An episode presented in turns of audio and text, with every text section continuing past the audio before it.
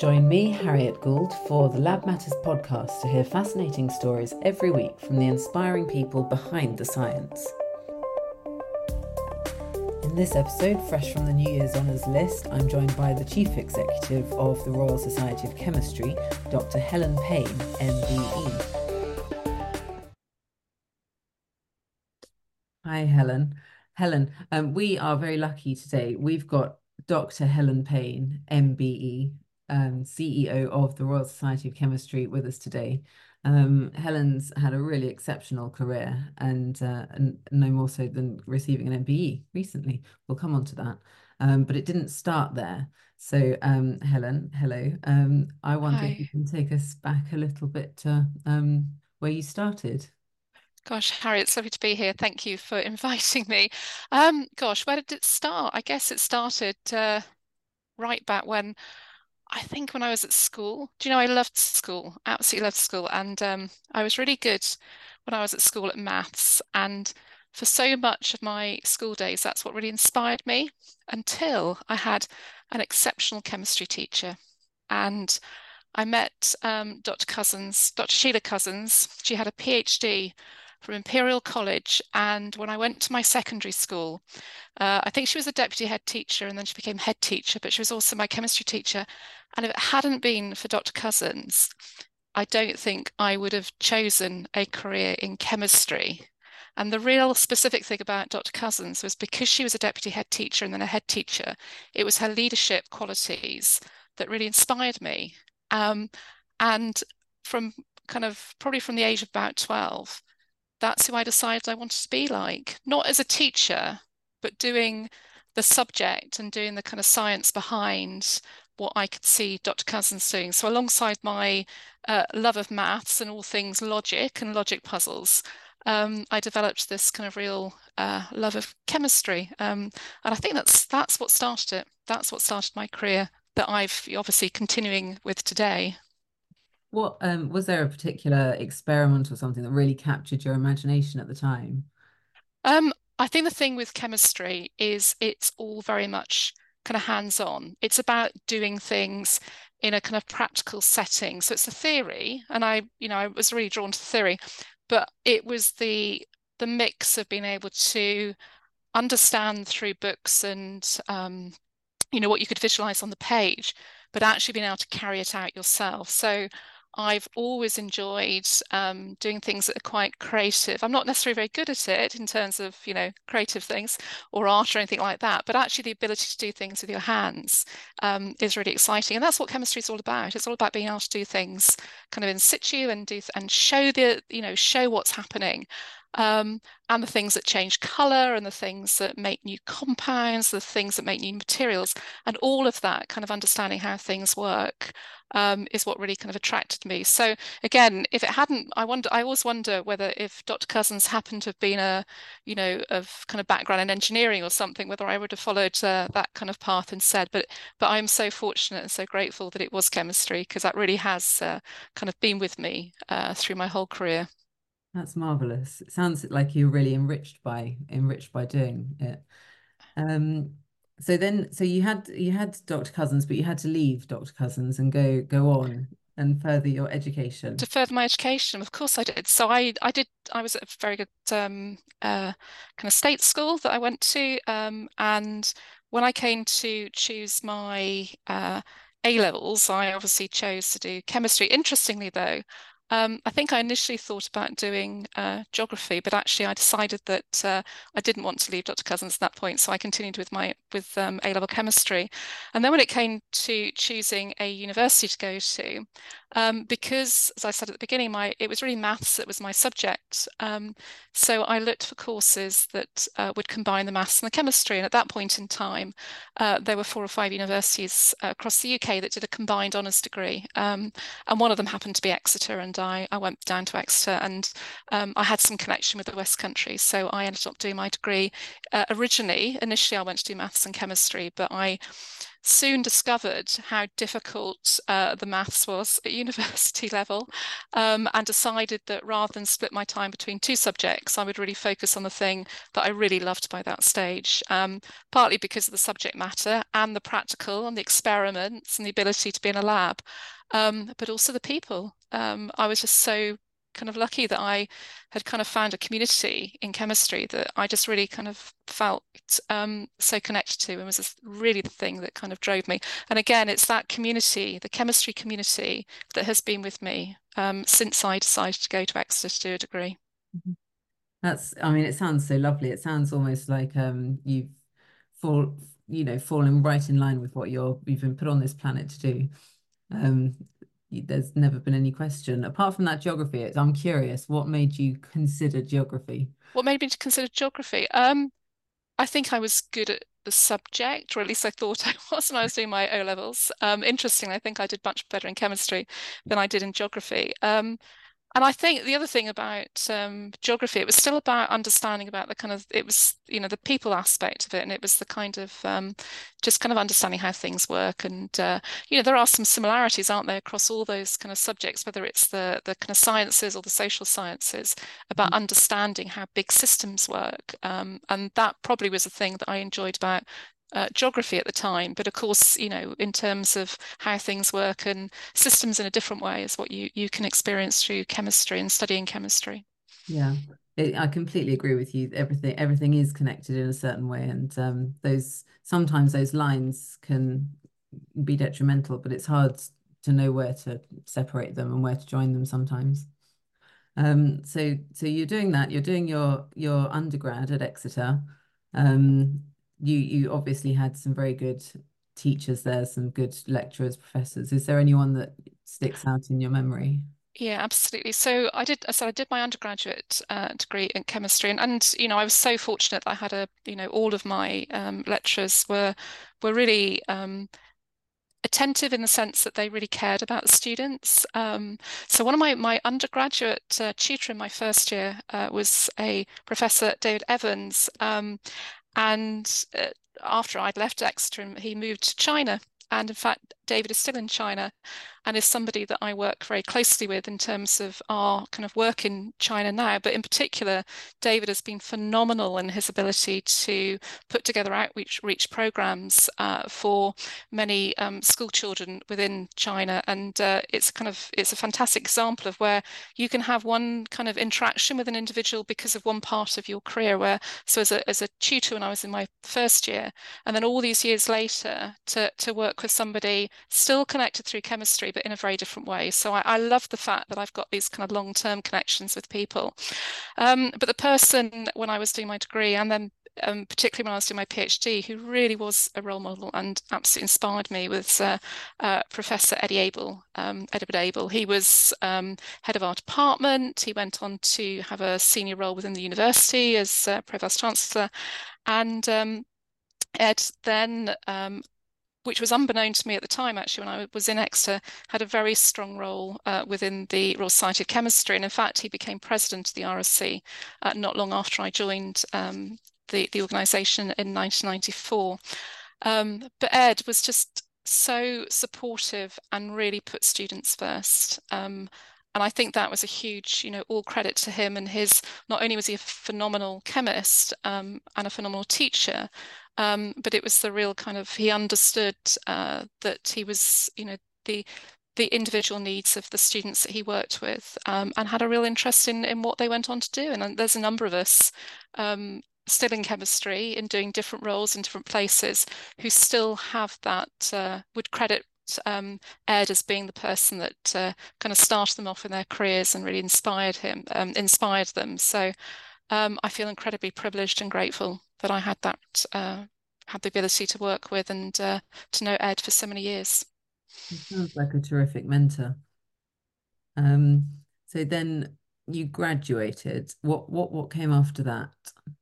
Um, so obviously I graduated my first degree, carried on to do my PhD. Whilst I was doing my PhD, I, I think I did the thing that um, back in the early 90s that every um, student did, which was to go around the milk round interviews. So um, I interviewed for several roles across the big uh, chemical companies and uh, you know places like ICI and Crown Paints and I think um, something through Mobil Oil or, or, British Gas and you know they were all you went to, to all of these um, assessment centres to go onto a graduate program.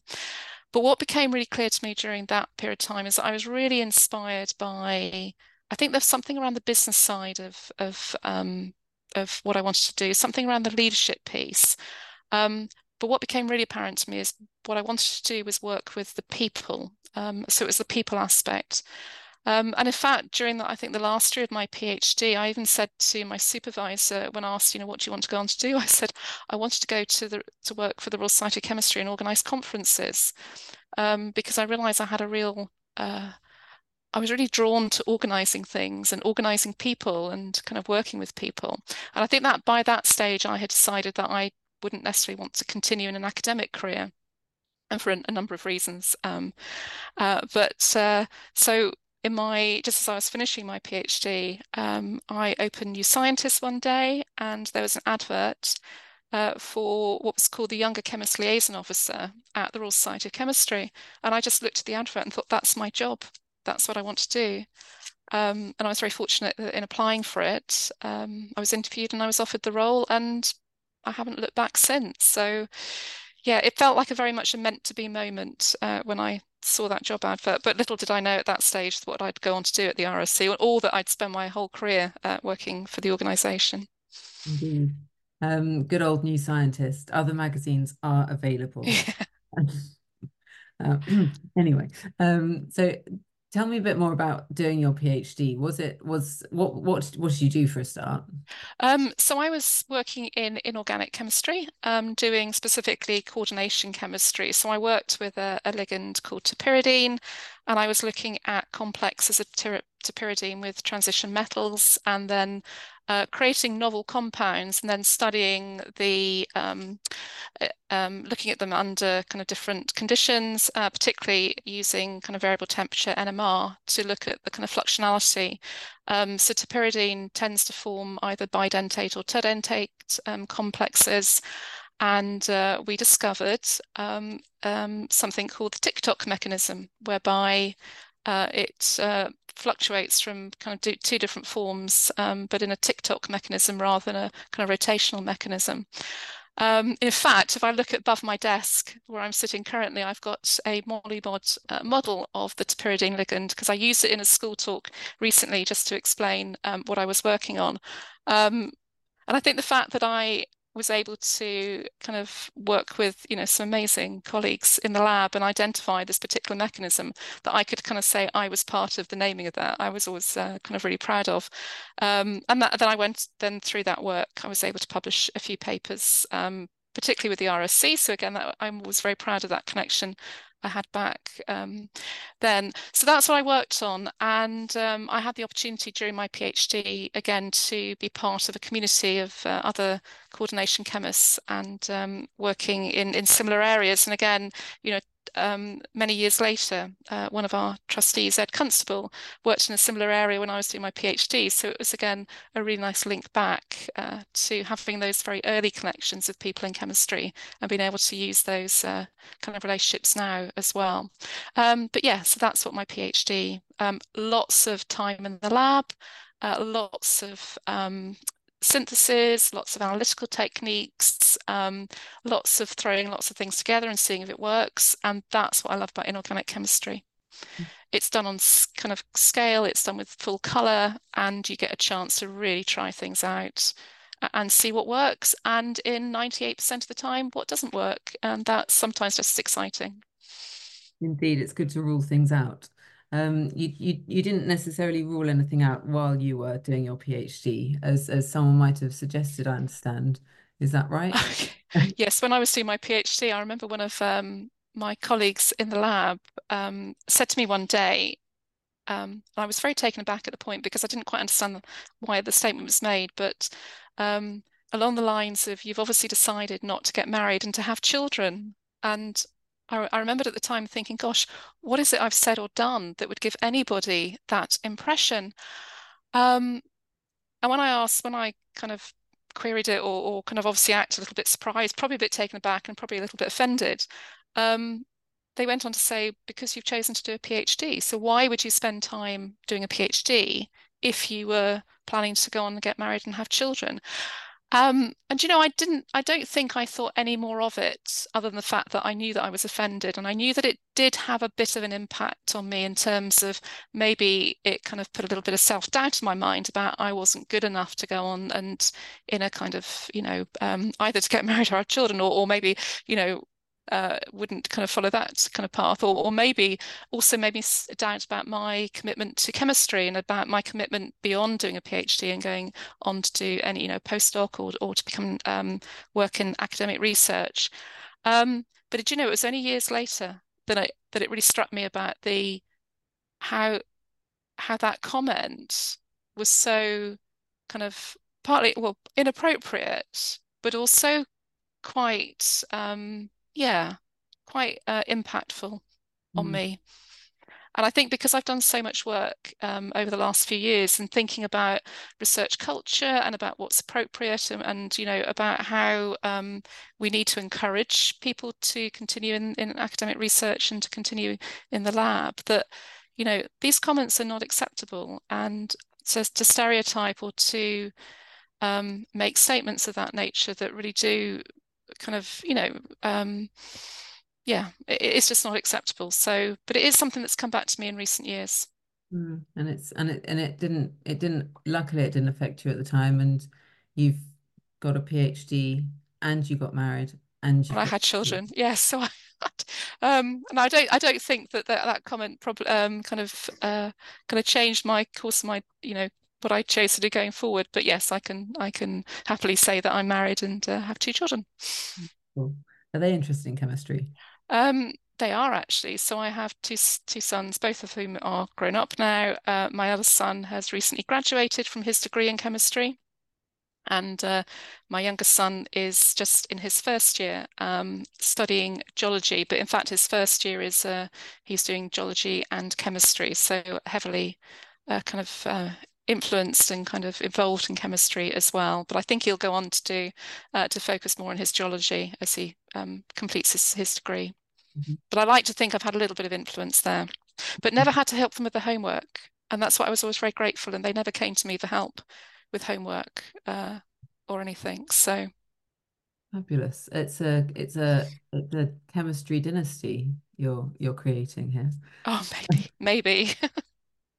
Um, so um, you said you did the milk round um, applying for jobs, but then you found that one in New Scientist at the Royal Society of Chemistry. So was were you straight there after after doing your PhD, straight into the warm nest that I was, yeah, absolutely. So I I'd finished my I remember writing up my PhD. I'd finished in the lab uh, during the kind of summer of um, 1993. I was then writing up and I submitted, I think, mid-November, but in the October is when I saw the advert. Um, and I interviewed for the role. I, I remember beginning of December, and then I started on the 10th of January 1994. Um, so almost to the day, 30 years ago, I started at the RSC. Um, and I remember going for the interview, and it was in the same building where I continue to work now in Cambridge on the Science Park. Um, and I remember sitting through the interview and and even at that stage knowing that the fact that I'd done my PhD and my degree and the connections I already made through that um, kind of my experience of chemistry uh, were helping me in kind of securing that job. Um, and that was really that was really nice to know that uh, I was getting the job because I had done a degree and PhD in chemistry. And in fact, that has always been a very strong theme throughout all the roles I've had and uh, my ability to connect with the people I work with now. So, so I always put it back to the fact that I certainly made the right decision in, in, in doing the, the degree uh, in the first place. You're here with me, Harriet Gould, for the Lab Matters podcast.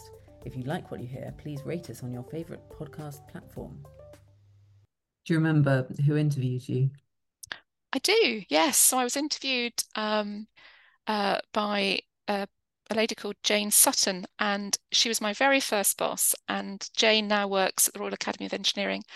Um, and in fact, just recently, um, she was in contact um, when I was awarded my my uh, MBE, and I on on LinkedIn I thanked Jane for giving my very, me my very first role at the RSC, and I will always be grateful for Jane to Jane for um, giving me my first job.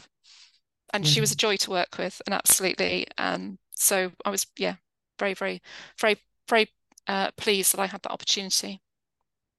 Yeah, it sounds it.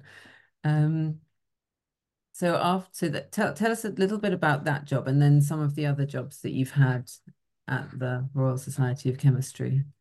So I I probably would describe my career as quite linear, which I think is quite um, kind of different from many careers now. In fact, I was at a, I was at, talking at a an event last year, and somebody introduced this concept of a squiggly career i.e., you know, goes off in all different directions. And I think mine is absolutely the opposite of that. It has been quite linear um, through the same organisation, albeit the fact I've had many different roles uh, with the RSC. So when I joined in 1994, as I mentioned earlier, I was the um, Younger Chemist Liaison Officer. And that sounds like a very fancy title. Um, but what my job was to travel around the UK and Ireland recruiting student members to the RSC.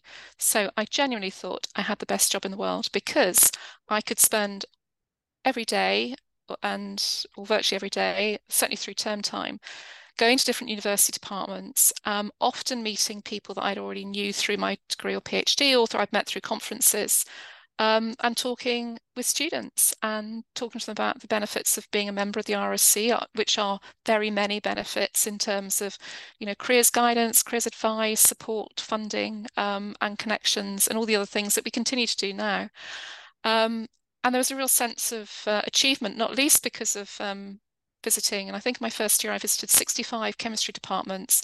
And before there were sat navs and before there were mobile phones, that in itself was an achievement um, because I was navigating all these different uh, city centres and all these different campuses. Um, but through that you meet so many people. And again you know one of the great things now is that i'm still in contact with the people that i recruited in those first couple of years at the rsc or that were the uh, program leads or program directors at the university. So we still have that kind of um, that link. So i think there's many there are some of our members uh, and in our community who will have met me first time when i joined the rsc um, and have probably literally see me grow through the organization um, and, and that's a nice thing uh, to always to be aware of. Um, but having done that job for a couple of years um, my job really just then evolved and grew and so I took on more uh, recruitment and responsibility for the whole of our membership so not just student members but other categories of membership. Um, I started to introduce um, the work around kind of marketing and marketing principles. So I um, took myself off to evening class to do a um, qualification in marketing. At that point, nobody at the RSC outside of the publishing activity had a kind of marketing background or even a communications background. And so I so I wanted to kind of establish some of that um, that kind of capability. Um, so I did it through evening classes and uh, brought that back into the organisation, uh, which again has helped me continue to do what I do now, to have an understanding of customers and understanding of, of um, how to you know reach out to different uh, audience groups. Um, and then through other roles I've had, I got more involved in our conferences, in our events, in our networks, um, in our Chemist Community Fund, which um, previously was called the Benevolent Fund. And I still you know, one of my proud, proudest achievements at the RSC has been working with the Chemist Community Fund. It is just a phenomenal um, opportunity to support people in our community at times of needs. And we have an amazing team doing that uh, now.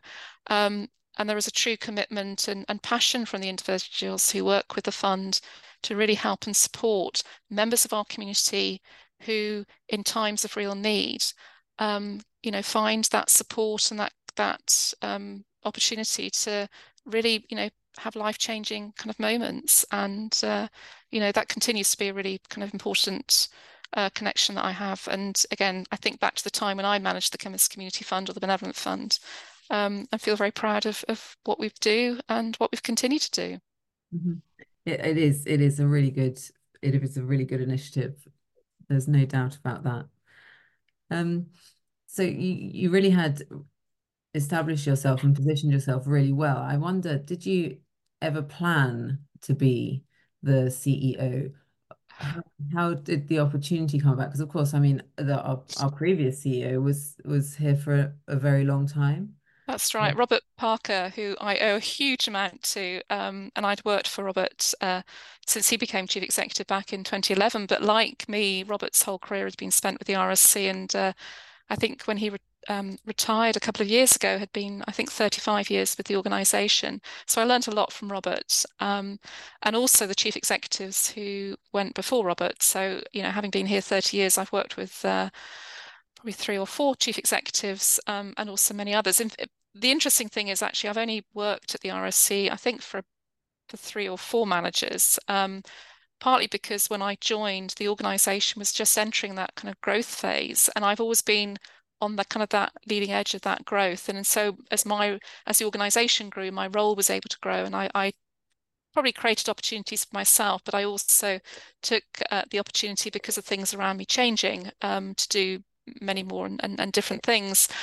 Um, but I did have the I had the advantage of because of the nature of my role um, that I was able to work with you know successive CEOs over the years, and um, I think there probably was a point um, in my first I don't think it's from the time I started at the RSC. I didn't, you know, have an aspiration to be CEO. I think I always had something about the leadership thing. That takes me back to when I had this, was really inspired by Dr. Cousins at school because of her leadership role and the fact that she was the, the head teacher. So I think there was always something about what could I do? How, how far could I, you know, achieve in an organization? What could I do that uh, would really play to my strengths, but something that really ex excited me and I really, you know, really got a lot of uh, uh, joy from and also a lot of um, uh, kind of confidence from. Um, but there probably was a point after I'd been with the organization about 15 years when I thought maybe that is a role I could do. But what can I learn? What would I have to do? And I've always set myself quite long term goals. Um, and felt that if you have a long-term goal, so yeah, absolutely short-term things, but if you have a real long-term goal and aspiration, and you just keep focused on that, what can you achieve? And therefore what decisions do you make have to make along the way? So for example you know what what additional training might you you volunteer for? What what voluntary work might you choose to do? Um, in in knowing that I had worked at the RSC for my whole career and, and if I did aspire to a, you know a, a very senior leadership role um, there was a point when I thought I ought to get some experience outside of the RSC, and it's at that point I started to do uh, kind of trustee work and volunteer as, particularly first of all as a school governor, um, and then with other charities, so that I could I could gain some external experience alongside the RSC experience, and I know that stood me in very good stead when it came to uh, finally applying for the role of CEO.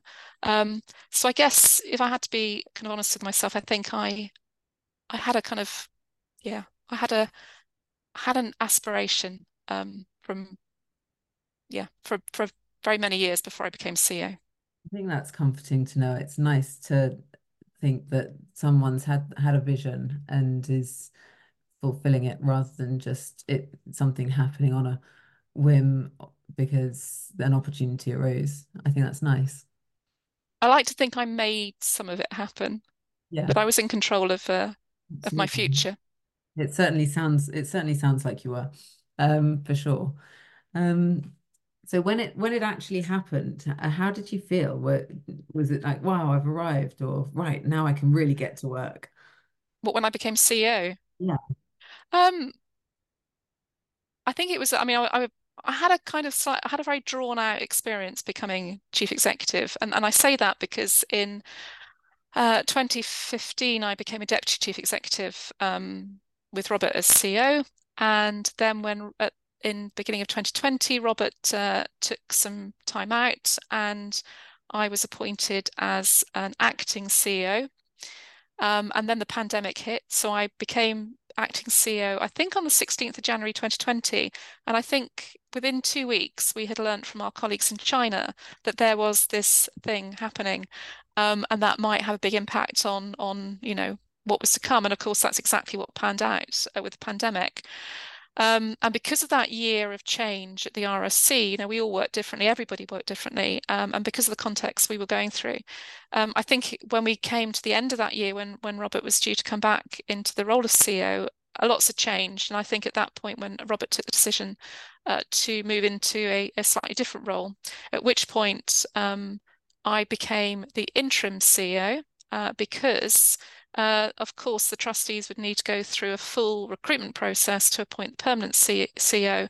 Um, so I was interim CEO whilst uh, kind of um, they were doing the recruitment for chief executive, um, and I went through a full and thorough um, interview and um, recruitment process, which took about four months. Um, and then I was appointed in June uh, 2021, I think.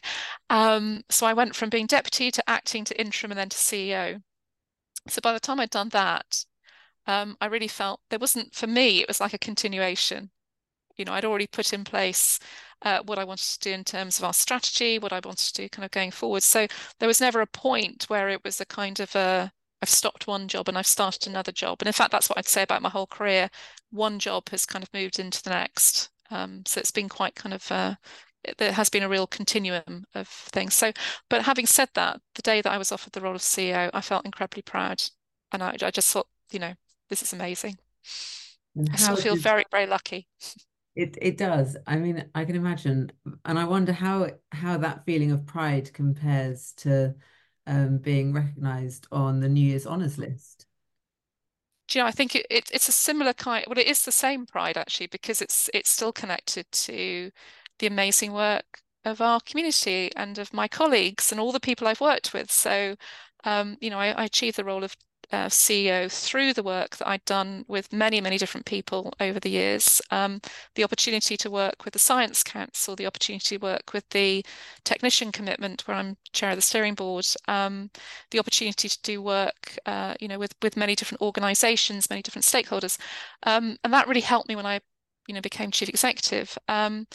But that was very much focused on the RSC part. Um, I think what really I was, what was, what I felt really kind of privileged about and extremely honoured by when I got the letter about being an MBE uh, or being uh, made an MBE was the fact that it was kind of recognising my work and across the whole kind of science community. And again, it's that community piece which really matters to me um, and the connection of all the different parts of the science community and how that comes together to really make a sector that is so strong and has so much kind of opportunity to do such great things. Um, so yeah, so it was a kind of reinforcement of the pride that I felt when I was got the CEO role, but a kind of almost uh, because it's recognition that's coming from so many different kind of parts of you know the work that I've done. Yeah, it was amazing. Mm-hmm. It must be congratulations. I had to read the letter many times to be to convince myself it was real. When when do you, when do you get your award? Uh, uh, at some point during kind of the early part of this year. So um, I'm yeah, that I know they're going to be in contact, and uh, yeah, the opportunity to go and receive it. So which will be which will be amazing. That will be wonderful. I yeah, really congratulations. I Thank think you. a lot of Thank a lot of people would like to say congratulations to you for that one. Um, and I guess before we end, the the first thing, the the last thing, in fact, um, that I would like to ask you is, uh, what what's what's next? What's next for you? What's next for your work, your work outside and inside the RSC? What's next for the future of science and of chemistry? Gosh, well, future chemistry is, um, you know, that there is so much potential opportunity.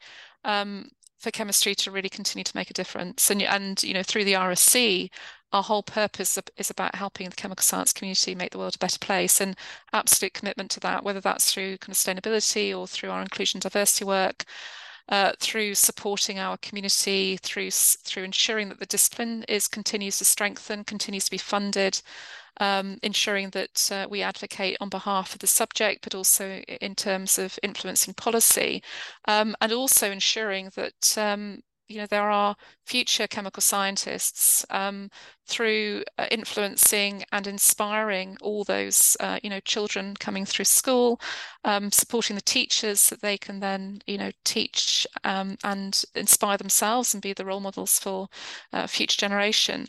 Um, so there is so much work to continue doing, um, so much uh, impact to continue achieving. Um, I'm really proud of where we are currently at the RSC. I know there's lots of change across the chemical science sector. There is a lot of change across the publishing sector, the way that research is done. Um, we need to continue to be part of that. And I always say, uh, from an RSC perspective, there are many things that we will lead in, there are many things that we will partner in, and there are many things that we will support. And it's about making sure that we play to our strengths and we play the role and the important role that we play alongside all the other um, disciplines and, and, the others, uh, individuals, people's roles, um, professions that make up uh, the science profession as a whole. For me, um, so I, having said I've just celebrated 30 years at the RSC, um, I'm absolutely focused on what does the next five years, next 10 years look like.